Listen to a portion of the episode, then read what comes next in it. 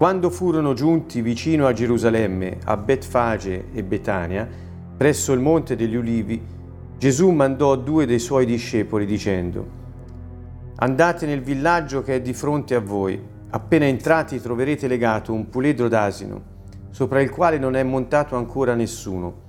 Scioglietelo e portatelo qui da me. Se qualcuno vi dice perché fate questo, rispondete, il Signore ne ha bisogno e lo rimanderà subito qua.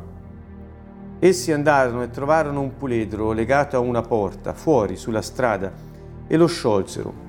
Alcuni tra quelli che erano lì presenti dissero loro, che fate? Perché sciogliete il puledro? Essi risposero come Gesù aveva detto, e quelli li lasciarono fare. Essi condussero il puledro a Gesù, gettarono su quello i loro mantelli ed egli vi montò sopra. Molti stendevano sulla via i loro mantelli e altri delle fronde che avevano tagliate nei campi. Coloro che andavano avanti e coloro che venivano dietro gridavano, Osanna, benedetto colui che viene nel nome del Signore, benedetto il regno che viene del nostro padre Davide, Osanna nei luoghi altissimi. Così entrò a Gerusalemme, nel Tempio, e dopo aver osservato ogni cosa intorno, essendo già l'ora tarda, uscì per andare a Betania con i dodici. Il giorno seguente, quando furono usciti da Betania, ebbe fame. Veduto di lontano un fico che aveva delle foglie, andò a vedere se vi trovasse qualche cosa. Ma giunto al fico non vi trovò nient'altro che foglie, perché non era la stagione dei fichi, e rivolgendosi al fico gli disse, Nessuno mangi mai più frutto da te. E i suoi discepoli l'udirono vennero a Gerusalemme e Gesù, entrato nel Tempio, si mise a scacciare coloro che vendevano e compravano nel Tempio. Rovesciò le tavole dei cambiavalute, le sedie dei venditori di colombi. Non permetteva a nessuno di portare oggetti attraverso il Tempio e insegnava dicendo loro, non è scritto, la mia casa sarà chiamata casa di preghiera per tutte le genti, ma voi ne avete fatto un covo di ladri. I capi dei sacerdoti e gli scribi udirono queste cose e cercavano il modo di farlo morire. Infatti avevano paura di lui perché tutta la folla era piena d'ammirazione per il suo insegnamento. Quando fu sera uscirono dalla città. La mattina, passando, videro il fico seccato fin dalle radici. Pietro, ricordatosi, gli disse, Rabbi, vedi il fico che tu maledicesti è seccato.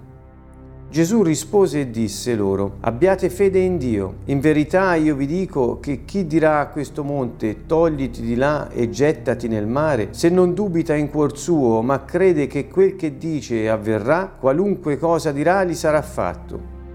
Perciò vi dico, tutte le cose che voi domandate pregando, credete che le avete ricevute e voi le otterrete. Quando vi mettete a pregare, se avete qualche cosa contro qualcuno, perdonate affinché il Padre vostro che è nei cieli vi perdoni le vostre colpe. Ma se voi non perdonate, neppure il Padre vostro che è nei cieli perdonerà le vostre colpe. Poi vennero di nuovo a Gerusalemme. Mentre egli passeggiava nel Tempio, i capi dei sacerdoti, gli scribi e gli anziani si avvicinarono a lui e gli dissero, con quale autorità fai queste cose? O chi ti ha dato l'autorità di fare queste cose? Gesù rispondendo disse loro, io vi farò una domanda. Rispondetemi e vi dirò con quale autorità io faccio queste cose. Il battesimo di Giovanni veniva dal cielo o dagli uomini? Rispondetemi. Essi ragionavano così tra di loro. Se diciamo dal cielo, egli dirà, perché dunque non li credeste? Diremo invece dagli uomini. Essi temevano il popolo perché tutti pensavano che Giovanni fosse veramente un profeta. Risposero a Gesù, non lo sappiamo. Perciò Gesù disse loro, neppure io vi dico con quale autorità faccio queste cose. Un caro saluto a tutti da Siena, Canto Nuovo. Commentiamo il capitolo 11 del Vangelo, della buona notizia del Regno secondo Marco.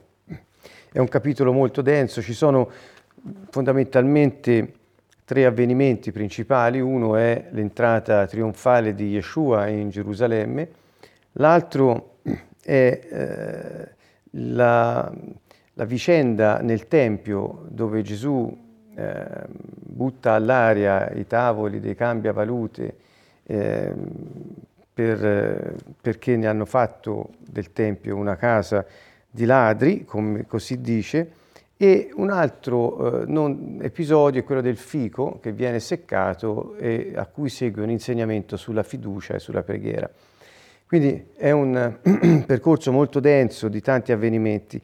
Iniziamo dal primo, proprio all'inizio eh, ricordo che Gesù sta mh, mm, approcciando Gerusalemme per fare questo suo ultimo viaggio prima di affrontare la sua passione, morte e risurrezione. E mh, proprio nei primi versi del capitolo 11 si capisce dove si trovava geograficamente.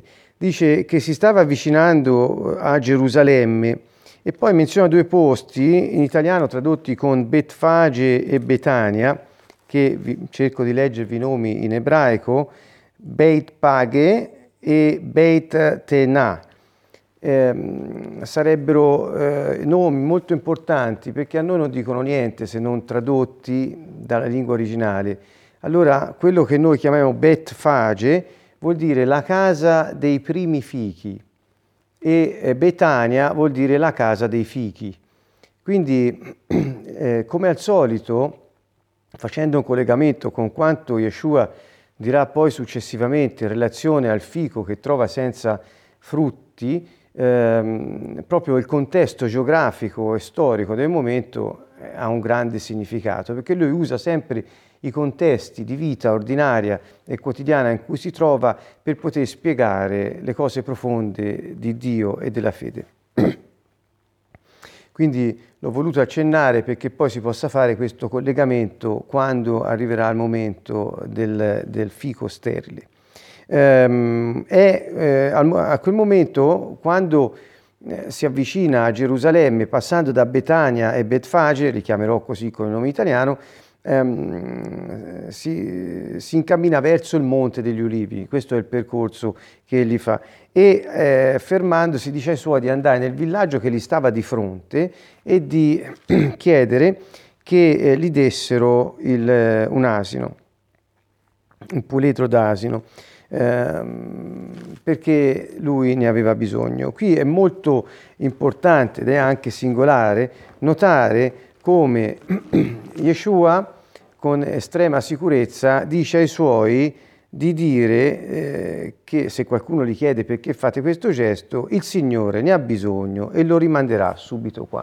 Eh, molto è stato detto su questa frase, anche speculando un po' in maniera astratta. In realtà si capisce bene che quando Yeshua dice così, eh, li sta mandando a prendere questo animale da qualcuno che era dei suoi, perché eh, chiaramente eh, non fanno resistenza, ma sentito cosa dovevano farne, immediatamente li concedono ai discepoli di Yeshua di prendere l'animale e portarlo con loro. Quindi mh, mm, vedete al verso 4 del capitolo 11 dice essi andarono e trovarono il puledro legato a una porta fuori sulla strada e lo sciolsero. Alcuni che erano lì gli dissero ma che fate? Perché sciogliete il puledro? Normale. E loro gli risposero come Gesù aveva detto e quelli li lasciarono fare. Ecco, da questo andamento logico degli eventi si può ben capire che evidentemente si trattava di discepoli di persone vicine al Messia mh, mm, che non fecero alcuna resistenza. Degno di nota è comprendere invece che Yeshua sapeva esattamente dove trovare il puledro e, e, cosa dire a chi gli avrebbe chiesto qualcosa. Um, una volta portato l'animale da Gesù, uh, ci mettono sopra dei mantelli e Yeshua monta sopra l'animale e entra in Gerusalemme. Questa è la sua entrata trionfale in, eh, in città e prima di tutto voglio precisare che si trattava del, del, tempo di Pasqua. Pasqua che in ebraico si dice Pesach e era, erano i giorni di preparazione per la festa. Ehm, quindi era un tempo molto intenso da un punto di vista spirituale e sembra dalle ricostruzioni fatta, soprattutto grazie anche alla profezia contenuta nel libro di Daniele, Daniele 9, 25, 26, che si tratta proprio del giorno in cui eh, il profeta aveva predetto che sarebbe, ehm, sa- si sarebbe presentato il Messia. Voglio leggerveli perché sono degni di nota. Dice eh, Daniele 9:25, sappi dunque e comprendi bene, dal momento in cui è uscito l'ordine di restaurare e ricostruire Gerusalemme fino all'apparire di un unto, unto vuol dire Messia, quindi da quando è stato dato il decreto di ricostruire le mura di Gerusalemme al momento in cui appare un Messia, il Messia, di un capo, questo unto, questo Messia è un capo, ci saranno sette settimane, 72 settimane. Essa sarà restaurata, ricostruita piazza e mura, ma in tempi angosciosi. Dopo le 72 settimane un unto, cioè quel Messia, sarà soppresso e nessuno sarà per lui. Il popolo di un capo che verrà distruggerà la città e il santuario. Quindi da questo si può capire che Daniele si riferisce all'arrivo di Yeshua, del Messia, si riferisce alla sua sorte eh, che gli uomini avrebbero provocato perché nessuno sarebbe stato dalla sua parte, di quelli che avevano il potere di decidere sulla sua sorte in qualche modo, e che però la città e il Tempio sarebbero state distrutte da un capo straniero che sarebbe giunto. È, qualcosa di veramente eccezionale, anche preciso cronologicamente perché quando Daniele dice che dal momento in cui è uscito l'ordine di restaurare e ricostruire Gerusalemme fino all'apparire del Messia, passerà un certo numero di settimane. Eh, nel calcolo che viene fatto si fa riferimento al decreto di Artaserse che eh, decretò la ricostruzione delle mura di Gerusalemme e il calcolo che viene fatto nel libro di Daniele è, coincide esattamente con il giorno in cui il Messia entrò in Gerusalemme, che noi stiamo leggendo nella buona notizia secondo Marco. Quindi eh, questa profezia sull'arrivo del Messia ci introduce in un clima in cui le profezie che riguardavano la sua venuta, la sua morte e risurrezione cominciano ad incalzare non tanto le profezie che erano state fatte, ma l'avveramento di quelle profezie, come se eh, si accelerasse il tempo in qualche modo e venissero tutte realizzate e si avverassero tutte una dietro un'altra. Questa è senz'altro eclatante come inizio e come suo ingresso nella città santa nei giorni di festa, Pesach. Um, e ancora possiamo dire che non è l'unica eh, connotazione rilevante, ma anche un'altra, cioè quel giorno lì era il 10 del giorno di Nissan ed era il giorno in cui le famiglie, gli, gli, gli, ebrei, si sceglievano, secondo quanto detto in Esodo 12, e fin da allora di generazione in generazione, per centinaia e centinaia di anni, si sceglievano l'agnello pasquale da tenere presso di loro per quei quattro giorni per poter constatare e vedere se veramente era senza difetto e degno di essere sacrificato la notte di Pesach. Quindi quel giorno lì è il giorno in cui l'agnello viene preso e portato dentro la casa.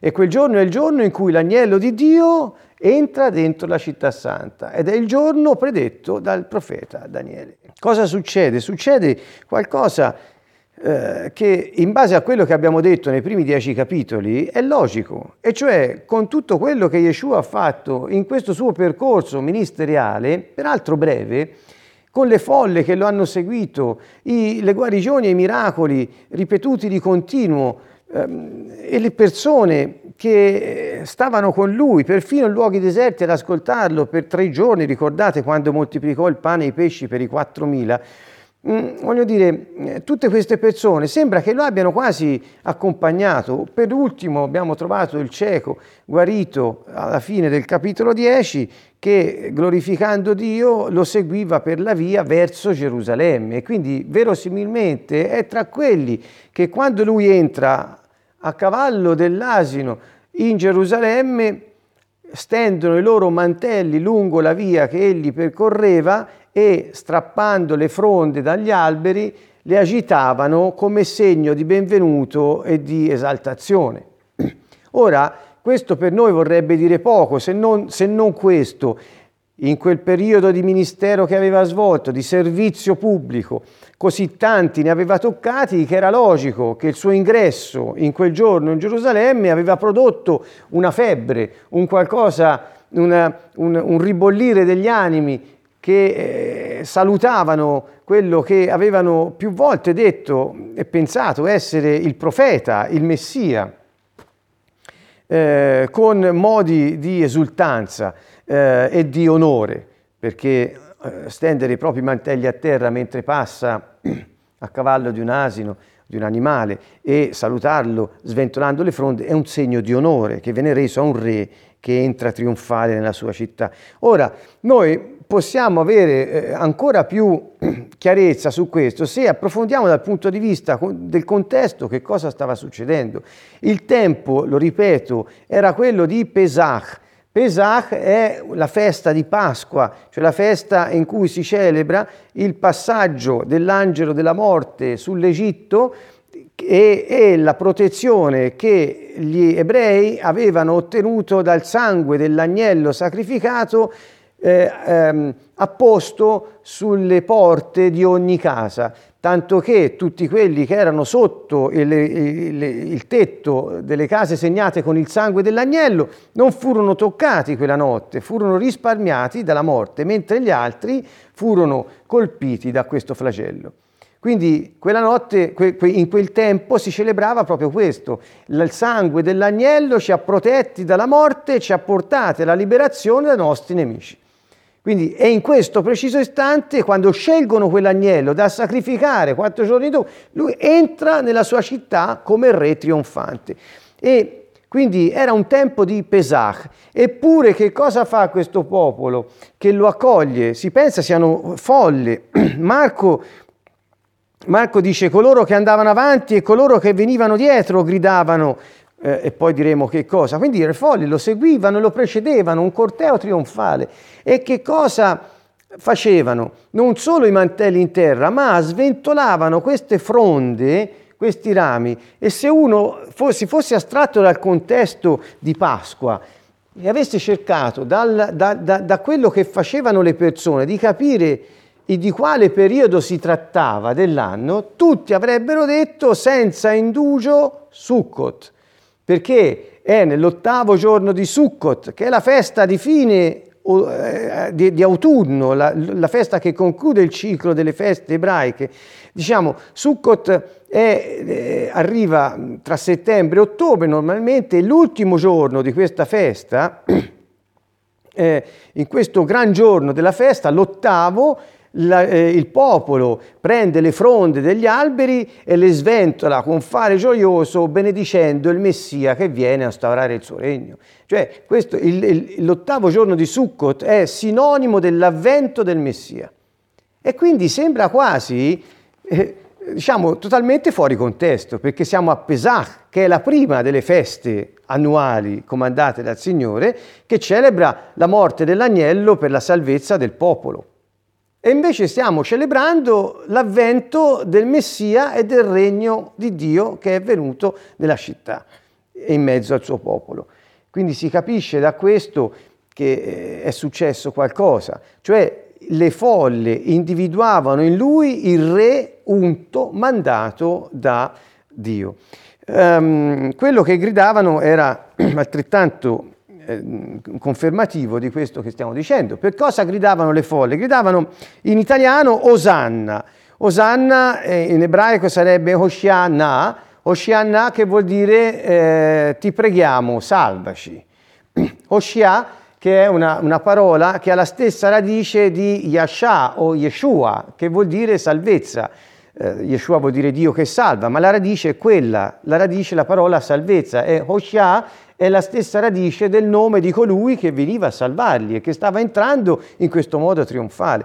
E quindi gridavano, ti prego salvaci, e quindi era il grido rivolto al Salvatore che Dio aveva promesso, e dicono benedetto colui che viene nel nome del Signore.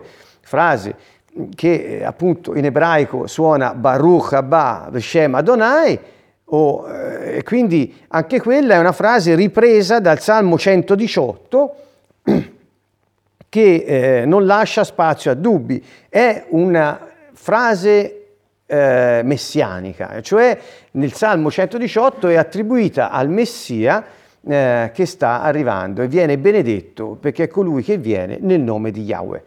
Quindi, eh, che dire, tutto questo eh, viene poi concluso con un'altra esclamazione che non è ripresa dal Salmo ma che è identica, benedetto il regno che viene del nostro padre Davide.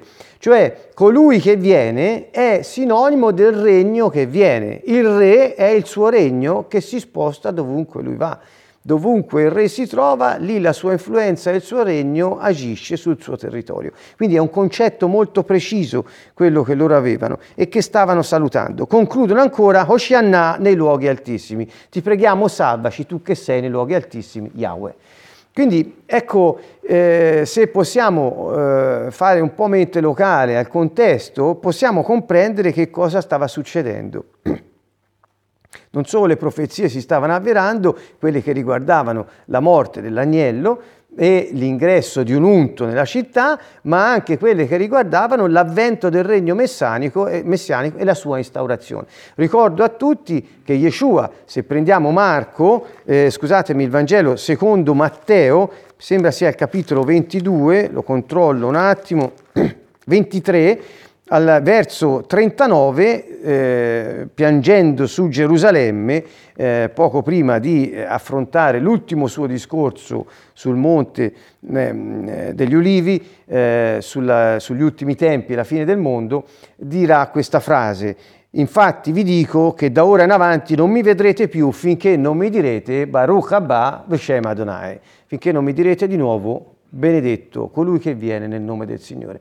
Quindi queste frasi che loro dicevano quando il re è entrato in mezzo a loro, sarà la stessa frase che, che il, il, lo stesso popolo, Israele, e qui Gesù, Yeshua si riferisce a Israele sicuramente, che Israele pronuncerà eh, tutto il popolo ebraico pronuncerà sullo stesso monte allo stesso Messia che tornerà una seconda volta. Qui lui promette la sua seconda venuta, la promette in Gerusalemme e la collega al fatto che lui quando verrà loro saranno tutti lì a gridare benedetto colui che viene nel nome del Signore.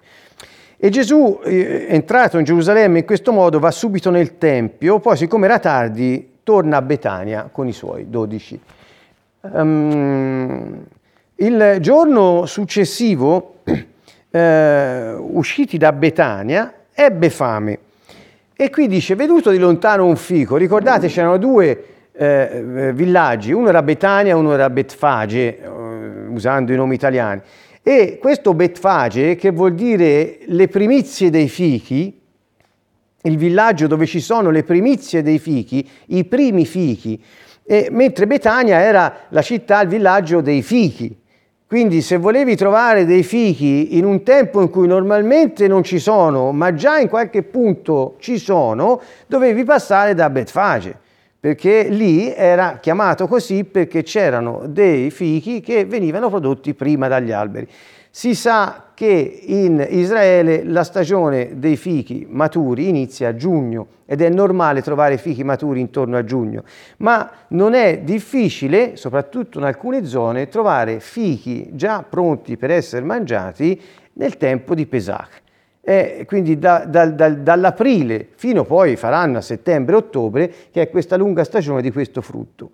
Quindi è raro trovarne, ma si trovano proprio nella zona in cui lui stava passando. Ecco perché vede il fico, vede delle foglie, sappiamo che non è detto che se ci sono delle foglie ci sono anche i frutti. E quindi va a vedere tra le foglie se ci sono i frutti, ma li cerca nel tempo di aprile, perché siamo alla fine di marzo, inizi di aprile. Certo, perché lui si trova a Betfage, nel villaggio dove i fichi sono prematuri e fanno prima che negli altri posti, e quindi va a vedere se ci sono. È come se Yeshua volesse dimostrare, facendo una drammatizzazione di un evento ordinario del suo cammino, volesse dimostrare che dove è logico aspettarsi che l'albero faccia frutti e non se ne trovano, succede qualcosa che lui poi lo porta addirittura a maledire il fico e dire non ne farai più, nessuno mangerà più del tuo frutto. E cioè Yeshua sta introducendo l'argomento di quello che avverrà dopo. Entra nel Tempio, si adira per, per lo, perché veniva usato per uno scopo che non era consono al, al, al, suo, al suo scopo stesso e eh, quindi coloro che avrebbero dovuto fare i frutti perché erano piantati nella terra dove era normale aspettarci quei frutti non li hanno fatti. Ecco, quindi è tutto un modo per far capire eh, ai suoi che, eh, che lui eh, stava insegnando sul perché coloro che dovevano produrre il frutto, come succederà da lì a poco, si vede che non l'hanno prodotto. E eh, notare, notiamo che Yeshua si rivolge al fico al verso 14 e gli disse, nessuno mangi mai più frutto da te. E i suoi discepoli lo udirono. Mi immagino che Marco tralascia di scrivere e non capivano cosa stava avvenendo, perché parlare a un fico è cosa alquanto strana. In realtà questa parola di Yeshua ha seccato il fico fino alle radici, eh, quindi anche questo è un fatto degno di nota. Eh, arrivati dunque a Gerusalemme dopo questo episodio, Yeshua entra nel Tempio e si mette a scacciare quelli che vendevano e compravano nel Tempio. Perché?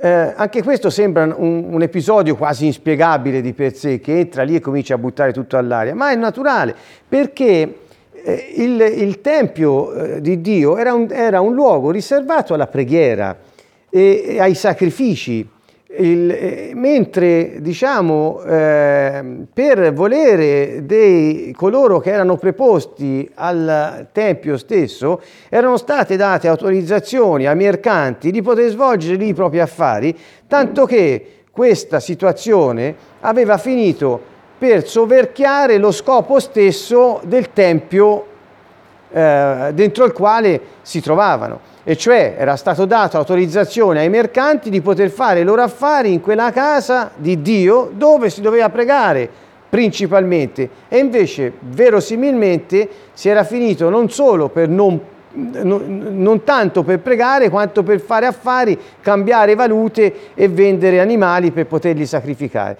Voglio specificare che era normale avere dei cambiavalute nei paraggi. Perché? Perché le persone arrivavano da tutte le parti, soprattutto nelle feste, virgolette, comandate per i pellegrinaggi a Gerusalemme, Pesach, Shavuot che è Pentecoste e Sukkot che è la festa dei tabernacoli, delle capanne. Quindi quando arrivavano lì da tutte le parti del bacino del Mediterraneo avevano monete di tutti i tipi, e, e, siccome si portava indietro e le decime e le monete per comprare le cose, per sacrificare gli animali, eccetera, o comprare altre, altre cose, è normale che ci dovevano essere dei cambiavalute per poter aiutare i pellegrini, per poter acquistare quello che era necessario e in più ci volevano essere quelli che vendevano gli animali per poterli poi sacrificare nel Tempio. Dunque non era anormale questo. Quello che Yeshua dichiara apertamente essere anormale e che scatena la sua ira di indignazione, vorrei dire, di indignazione, è che la casa di Dio è chiamata preghiera per tutte le genti, ma voi ne avete fatto un covo di ladri. Dunque ci dovevano essere questi mercanti e approfittavano della situazione per fare affari e la, la, la, l'attività affaristica era divenuta preponderante rispetto a quella della preghiera. Ecco il perché Yeshua si adira. Tanto vero, e collego subito la fine del capitolo 11 con questo episodio, il giorno dopo eh, mentre passeggiava nel Tempio, i capi dei sacerdoti, leggo il verso 27, gli scribi e gli anziani si avvicinano a lui e dicono, quindi sempre sadducei e farisei, si avvicinano a lui e gli dicono con quale autorità fai queste cose? Quali cose? Quelle che ha fatto il giorno prima, ha buttato all'aria tutto nel Tempio, dove loro, i, i, i capi dei sacerdoti, gli scribi e gli anziani, avevano autorizzato i mercanti a fare quegli affari. Quindi dice perché stai mettendo in dubbio la nostra autorità di autorizzare nel Tempio quello che noi abbiamo autorizzato? Chi ti ha dato a te l'autorità di mettere in dubbio la nostra? Era un discorso molto chiaro che presupponeva che se lui avesse detto mi ha dato questa autorità una persona oppure un'altra, loro sarebbero andati a chiedere ragione a quella persona del perché il suo allievo si comportava in quel determinato modo. Ecco, la domanda quindi è molto pratica. Mm, verso 18 è emblematico. I capi dei sacerdoti e gli scribi, che il giorno dopo gli chiederanno ma chi ti ha dato l'autorità di fare queste cose, eh, udirono queste cose e cercavano il modo di farlo morire. Infatti avevano paura di lui perché tutti lo ammiravano. Quindi non è che volevano cercare di eh, eh, fare giustizia in qualche modo, lo volevano sopprimere, uccidere proprio fisicamente, ma sappiamo che ancora non era l'ora di Yeshua, anche se sarebbe venuta di lì a poco.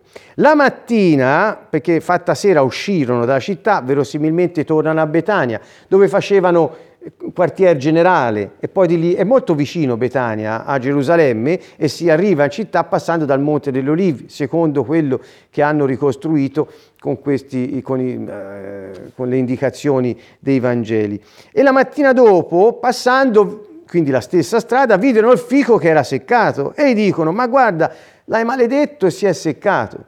Io vorrei eh, qui fare solo un inciso di 30 secondi, anzi meno, della potenza delle parole pronunciate, eh, pronunciate da Yeshua e, eh, ripeto sempre verosimilmente, la potenza delle parole di chiunque, perché la Bibbia è chiara, dice nella lingua c'è potere di vita e di morte. E quindi eh, invito tutti quanti a considerare le, no, le proprie parole e ciascuno a considerare non solo il tipo di linguaggio che adotta, ma anche il contenuto in relazione alla benedizione o alla maledizione. Perché nella lingua, lo ripeto, c'è potere di vita o potere di morte. Sembra che Yeshua ne abbia dato una dimostrazione pratica eh, in questo frangente. Ehm, e, Yeshua al verso 22 rispose, questo è la grande, la grande, il grande insegnamento sulla preghiera e sulla fiducia, sulla fede. Dice abbiate fede in Dio. Verso 22 abbiate fede in Dio, controllando dal greco direttamente, mm, lo dico perché l'ho fatto, eh, sembra non dica abbiate fede in Dio, ma abbiate la fede di Dio, perché chiaramente lì c'è un genitivo, la fede di Dio, quindi è molto chiaro ehm, la fede non è quella fede, quell'assenso mentale eh, che è richiesto per poter aderire mentalmente ad un concetto, ma è quella fiducia del cuore che è necessaria per potersi affidare completamente al Creatore. E inizia così, abbiate fiducia. Quindi in relazione a cosa lo dice questo? In relazione alla vicenda del fico. L'insegnamento di Yeshua è per dire che se voi, noi, se, se voi se, che siete l'albero da cui ci si aspetta il frutto e ci si aspetta la primizia del frutto, cioè le opere di giustizia che Dio ha stabilito che voi faceste, Dio se l'aspetta da voi perché siete il popolo che per primo ha scelto, eh, quindi se non servite con questa fiducia, con questo totale abbandono il Signore, non producete quel frutto. Ecco, in qualche modo può essere collegato anche a questa specie di accenno che viene fatto. E dice ancora, in verità vi dico che chi dirà questo monte, quale monte? È il monte degli olivi che avevano eh, di lì davanti, insomma, in sostanza, e quindi era il monte del Tempio anche eh, che, che, avevano davanti. Quindi fa riferimento anche a una, a una situazione geografica presente, togliti di là, gettati nel mare, se non dubita in cuor suo, quindi dubitare nel cuore non vuol dire avere un dubbio mentale eh, di logica, eh, o, ma avere un dubbio nel cuore vuol dire se non avete paura nell'affidarvi a Dio totalmente con la fiducia che vi è richiesta. Quindi se non traballa la vostra fiducia a causa della paura e il dubbio vi viene perché eh, eh, come conseguenza. Ma crede, cioè ha fiducia e si fida che nel fatto, quale fatto? Che ciò che dice avverrà, gli sarà fatto. Il verso 24 riassume questo insegnamento e dice perciò vi dico tutte le cose che voi domanderete pregando, abbiate fiducia che le avete ricevute e voi le otterrete. Io ehm, ritengo di non, di non eh, impiegare ulteriore tempo su questo, anche se lo meriterebbe, perché è diciamo, uno dei più grandi insegnamenti di Yeshua sulla fede, sulla preghiera. Ehm, che possiamo ritrovare. Qui nel Vangelo scritto da Marco è forse scritto nel modo più diretto e più completo che in tutti gli altri. Che cosa ci sta dicendo Yeshua? Che quando noi preghiamo, tutto ciò che noi domanderemo pregando eh, e abbiamo fiducia di averlo ricevuto al passato, ci sarà accordato al futuro. Quindi il punto, lo snodo centrale è la fiducia nel momento della domanda in preghiera. Se ti hai fiducia che quello che stai chiedendo ti è già stato dato, ti sarà dato. È come dire, ti è stato dato dove? Nella dimensione della risurrezione, nella dimensione dello Spirito, nella dimensione di Dio. Ti è già stato dato perché Dio ha già predisposto tutto perché nella tua vita tu potessi svolgere l'incarico che ti è stato affidato. Quindi se quando preghi sai che tutto quel che dici nel, secondo la volontà di Dio, sottolineo, secondo la volontà di Dio, credi che ti è già stato fatto perché Dio ha già fatto tutto, questo ti verrà dato perché la tua fiducia permette a ciò che Dio ha già predisposto che si avveri nel regno, nel mondo naturale. Quindi è la chiave, l'attivazione, la fiducia, quella di colui che non dubita nel suo cuore che quello che dice avverrà perché lo dice nella volontà di Dio, sicuramente gli sarà dato. È un insegnamento a dir poco eccezionale che se noi discepoli di Yeshua potessimo prenderlo a mani piene, forse potremmo ancora di più, dico ancora di più perché già la facciamo, fare differenza su questa terra. Voglio ricordare a tutti che Yeshua in altre parti ha detto se chiederete qualcosa a me nel mio nome, eh, la farò, se chiederete qualcosa al Padre nel mio nome, lui ve la darà o la farà. Quindi è chiaro che quando lui dice qualsiasi cosa, questo è un mio collegamento, ma mi pare eh, opportuno e veritiero, eh, che eh, quando noi preghiamo, quando Yeshua dice se pregate e domandate, vuol dire se siete nella volontà di Dio, perché noi non possiamo ottenere niente da Dio che non sia nella sua volontà. Ecco. Quindi quando noi preghiamo nella volontà di Dio, tutto ciò che diciamo, chiediamo, sappiamo che è già stato fatto e ci è già stato dato, la fede è il modo per poterlo attirare e far sì che lo Spirito Santo lo possa realizzare in questa dimensione. Sembra che l'uomo funzioni così, secondo Yeshua. Ed è una buona notizia, perché sicuramente se messo in pratica possiamo fare la differenza. Non è una formula, non è una prassi, eh, eh, ritualistica o altro, è un atteggiamento del cuore. Tutto quel che serve a Dio per far accadere le cose in terra è un atteggiamento del cuore fiducioso dei suoi discepoli, dei suoi figli, che non vedono altro che il desiderio di, di vedere realizzate sulla terra le cose che, padre, che il Padre nell'eternità ha stabilito che accadessero attraverso di loro. Dunque, Verso 25 poi sembra riecheggiare la famosa preghiera che Yeshua ha insegnato, normalmente chiamata Padre Nostro, che nel Vangelo secondo Marco non è riportata, ma qui c'è un accenno che sembra eh, inserire una parte di quella preghiera. Quando vi mettete a pregare, se avete qualcosa contro qualcuno, perdonate, perché il Padre vostro che nei cieli vi perdoni le vostre colpe. Quindi sembra che l'insegnamento sulla preghiera eh, abbia poi seguito a questo insegnamento il, quella preghiera, il Padre nostro, che Yeshua ha insegnato. Eh, è anche interessante in Marco vedere il collegamento. È vero che se hai fiducia totale e ti abbandoni alla volontà di Dio e preghi perché sia realizzata, sicuramente, siccome è già stata fatta nell'eternità, nella dimensione di Dio, si avvererà su questa terra, attraverso di te, cioè attraverso il tuo cuore fiducioso e affidato. Però, eh, sempre in tema di preghiera, dice della serie mi raccomando, perdona i tuoi debitori, i tuoi offensori, affinché anche il Padre possa in qualche modo perdonare e purificare il tuo cuore. Siccome è un atteggiamento del cuore, il cuore occorre che sia puro, che sia non macchiato dal peccato. Questa è una cosa che ho aggiunto io ora e può essere un buono spunto di riflessione. Concludo, l'ho già accennato, la parte finale riporta un collo- uno dei soliti colloqui tra Yeshua e questi religiosi, che sono quelli che cercano di derubare i, gli uomini de, dalla ricchezza che viene dal cielo, il regno di Dio, e, e, e, si indignano perché Yeshua ha messo in dubbio la loro autorità e lui dice, e gli chiedono chi ti ha dato questa autorità.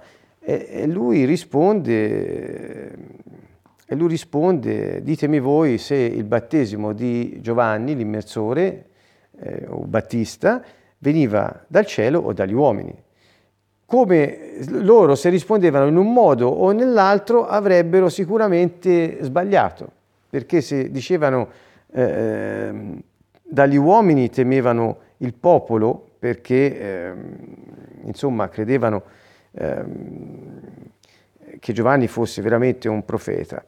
Se, teme, se, dicevano da Dio avrebbero dato ragione a Giovanni e quindi in qualche modo si sarebbero esposti. Quindi Yeshua li ha messi in trappola, li ha presi in, eh, li, ha, li, ha, stretti all'angolo e eh, loro gli hanno detto non, non, non, lo sappiamo, era una bugia, non volevano rispondere. E lui non ha detto la bugia, dice anch'io non vi dirò da dove viene l'autorità che esercito. Ecco, quindi mh, mm, questa sapienza di Yeshua nel trattare con i religiosi è degna di nota. E, Bene, eh, con questo eh, ultimo argomento eh, vi invitiamo a considerare un, un, po' più dettagliatamente a fondo scarni, gli scarni commenti che ho potuto eh, lasciarvi in questa mezz'ora affinché si possa gustare appieno e soprattutto mettere in pratica quello che c'è scritto. Quando pregate, quando vi mettete a pregare e domandate qualcosa, abbiate fiducia nel vostro cuore senza dubitare che eh, è già stata preparata, è già pronta eh, e vi sarà data. Eh, a tutti quanti vi salutiamo nel nome di Yeshua, il nostro Messia, da Siena, Canto Nuovo.